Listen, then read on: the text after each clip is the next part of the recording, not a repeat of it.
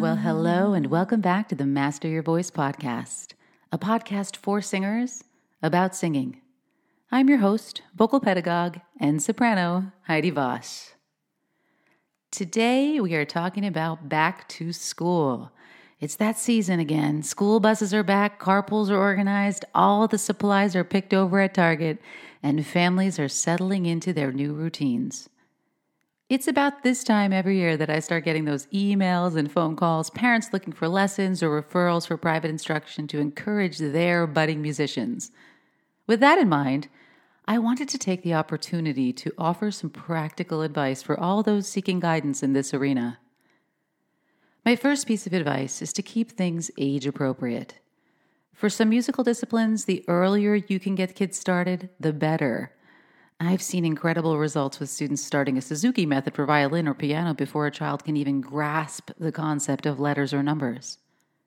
Other methods for musical acquisition require a basic level of literacy to begin studying a specific instrument. In addition, there are wonderful early childhood programs that introduce musical concepts to the smallest of babies, laying the foundation for study later in life. As with linguistic aptitude, the window for increasing musical aptitude seems to close by the end of the first decade of life.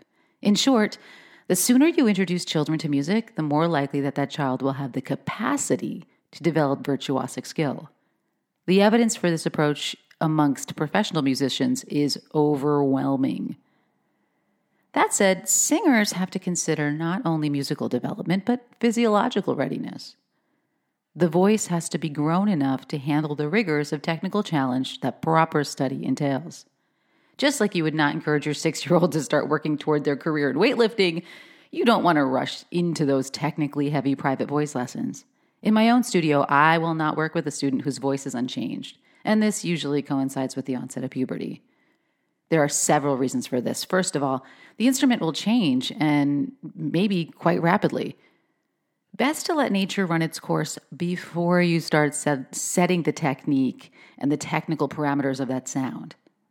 I liken the analogy to furnishing a house before you've even completed framing it. You should have all of the elements in place before you start organizing them.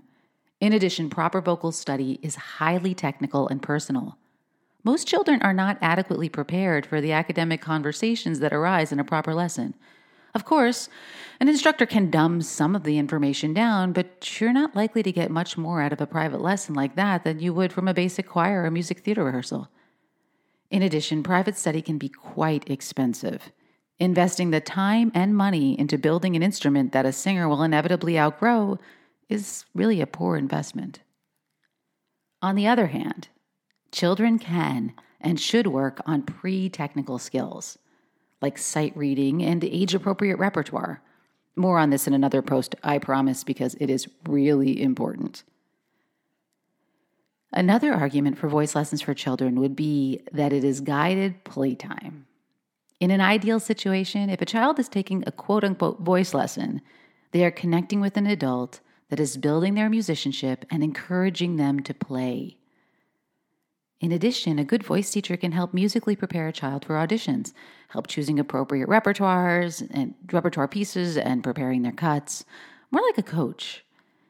If you feel like you simply must have your seven year old in a voice lesson, these are the areas where they can focus some attention.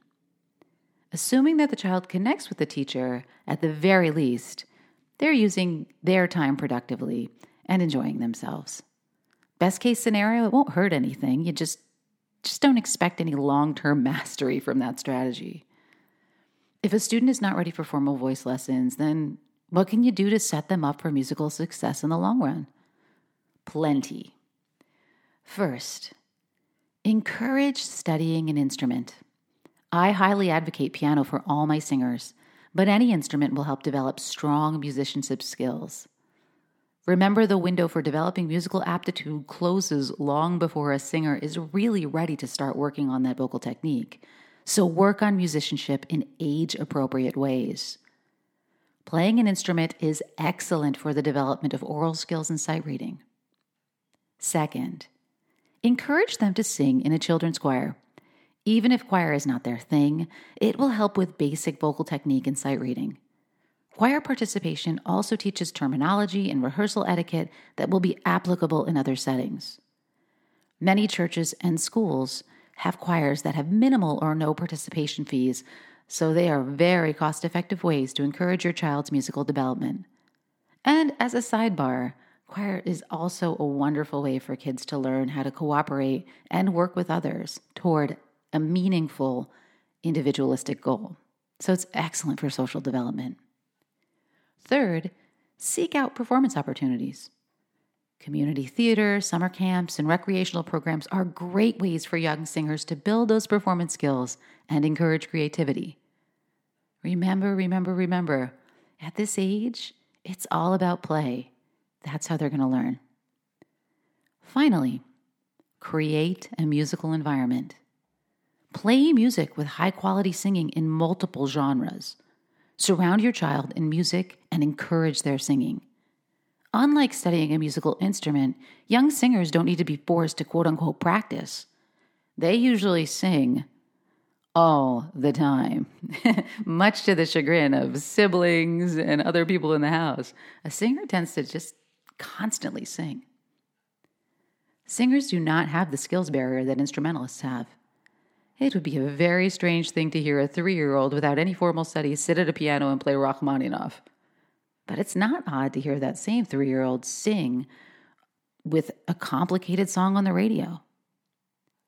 Singing is intrinsic and need not be formalized in young children. When a singer is older and working on technique and repertoire, they will need to develop formal practice habits. For children, singing is more play than work. And I can't stress that enough. Encourage that spirit and keep it fun. As we begin a new school year, I leave you with this final bit of advice enjoy the journey. Whether you have a young student just getting started in singing in the school choir, or you have a senior preparing for those stressful college auditions, remember that it's just singing and should be a source of joy, not stress. So keep it fun. Even for the most seasoned performer, singing time is still playtime, and there is nothing more fun than playing with your friends.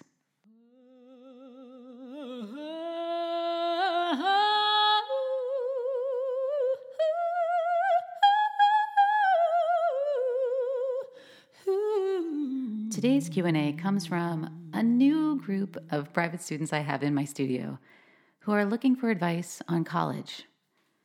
So, this is a huge topic and one that I am sure I will jump into in very heavy detail in the future because I do have a lot of experience in this world. For those of you who don't know, I have been in higher ed since the year 2000. Yes, I'm that old.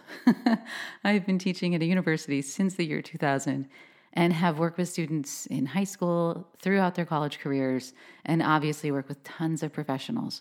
So, my studio and my professional teaching work spans all of that. And I have tons of students that I've sent off to the university to study music in all different genres and fields. And I think the first place to start is at the end, actually, not at the beginning. A lot of students start thinking about college about the actual school. Some of them think about the actual program, but very few think about the end goal so I'm going to leave you with this thought. If you're considering college for your student in music, ask them what they want from that and where they want to be. So if they want to be a country singer, they probably don't want to go to Seattle. they probably want to go somewhere in Nashville because so much of what you're going to do in those four years is going to have to do with networking, who you meet, who you start working with, and where you want to settle at the end of that journey. Or, as I like to think about it, at the beginning of your professional journey. So, those four years in undergrad should link you to what you want to do in the next 30.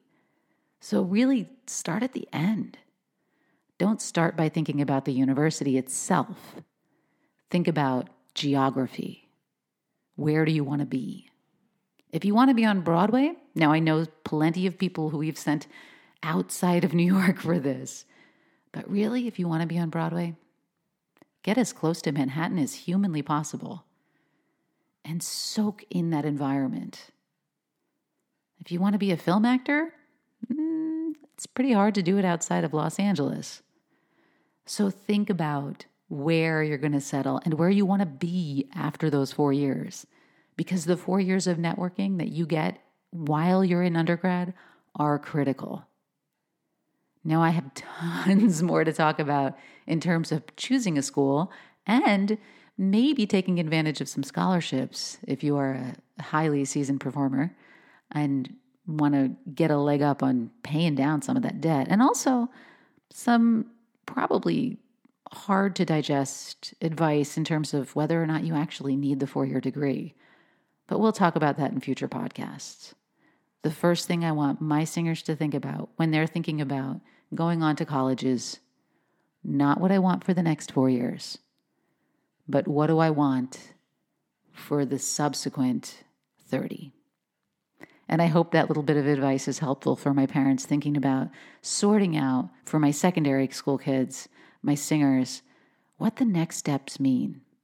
And with that in mind, please remember that not every singer goes to college. In fact, most of them don't. And there are plenty of ways to scratch that creative itch that don't involve putting yourself into debt. So, Think of creative ways to be your best creative self.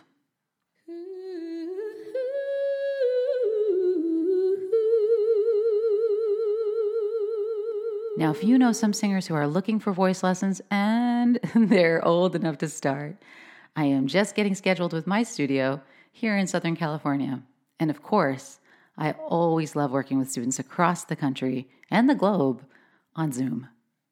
For more information about my studio, please see www.vossvoice.com. That's Voss, V as in Victor, A, S as in Sam, S as in Sam.com. Reach out, check me out, see what I'm doing. And also, if you want some free advice and a friendly, friendly group of singers, join us on Facebook in the Master Your Voice Facebook group. Follow my podcast for more exciting interviews with new artists.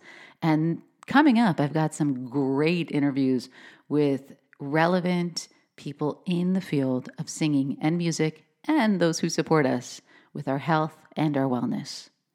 We've got a great season of the Master Your Voice podcast coming up, and I can't wait to share it with you all. Until next time, da, da, just keep singing. Da,